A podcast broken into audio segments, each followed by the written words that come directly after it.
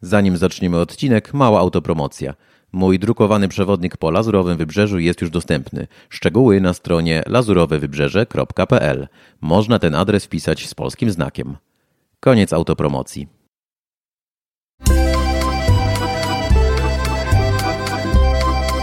Kartka z kalendarza. 1 lutego 2003 roku wszedł w życie traktat z Nicei.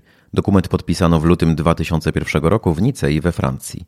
W skrócie można powiedzieć, że traktat nicejski zreformował Unię Europejską i przygotował ją do przyjęcia nowych krajów członkowskich w maju 2004 roku. Dokument ustalał m.in. liczbę posłów w Parlamencie Europejskim oraz liczbę głosów w Radzie Unii Europejskiej. Zapisy traktatu były korzystne dla Polski, co niektóre kraje chciały później zmienić, przedstawiając projekt unijnej konstytucji. Wtedy właśnie padło hasło Nicea albo śmierć, przypisywane polskiemu politykowi Janowi Rokicie. Faktycznym autorem słów miał być jednak Jacek Sarusz-Wolski.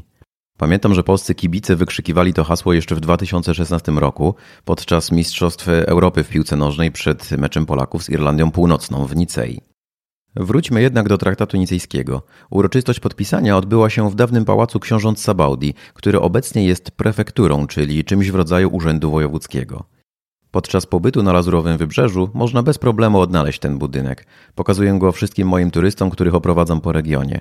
Wystarczy stanąć na środku długiego targowiska prowansalskiego w Nicei, które nazywa się Cours To centrum miasta, tuż przy morzu i Starym Mieście. Na koniec dodam jeszcze, że bezpośrednim beneficjentem obecności Polski w Unii Europejskiej jestem chociażby ja sam. Dzięki temu mogłem się bez problemu osiedlić we Francji i podjąć tu pracę. Szkoda jedynie, że niektórzy francuscy urzędnicy wciąż nie odnotowali faktu obecności Polski w Unii i czasami proszą o dokument zezwolenia na pobyt we Francji. Link do dodatkowych informacji o traktacie w Nicei znajdziesz w notatkach do tego odcinka. To był podcast Życie we Francji. Dziękuję za wysłuchanie tego odcinka.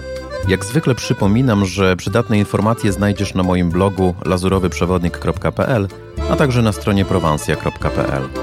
Zapraszam też do obserwowania życia we Francji na Instagramie.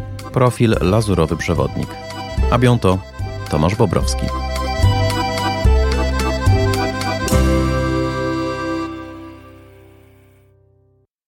Nie zapomnij odwiedzić strony lazurowewybrzeże.pl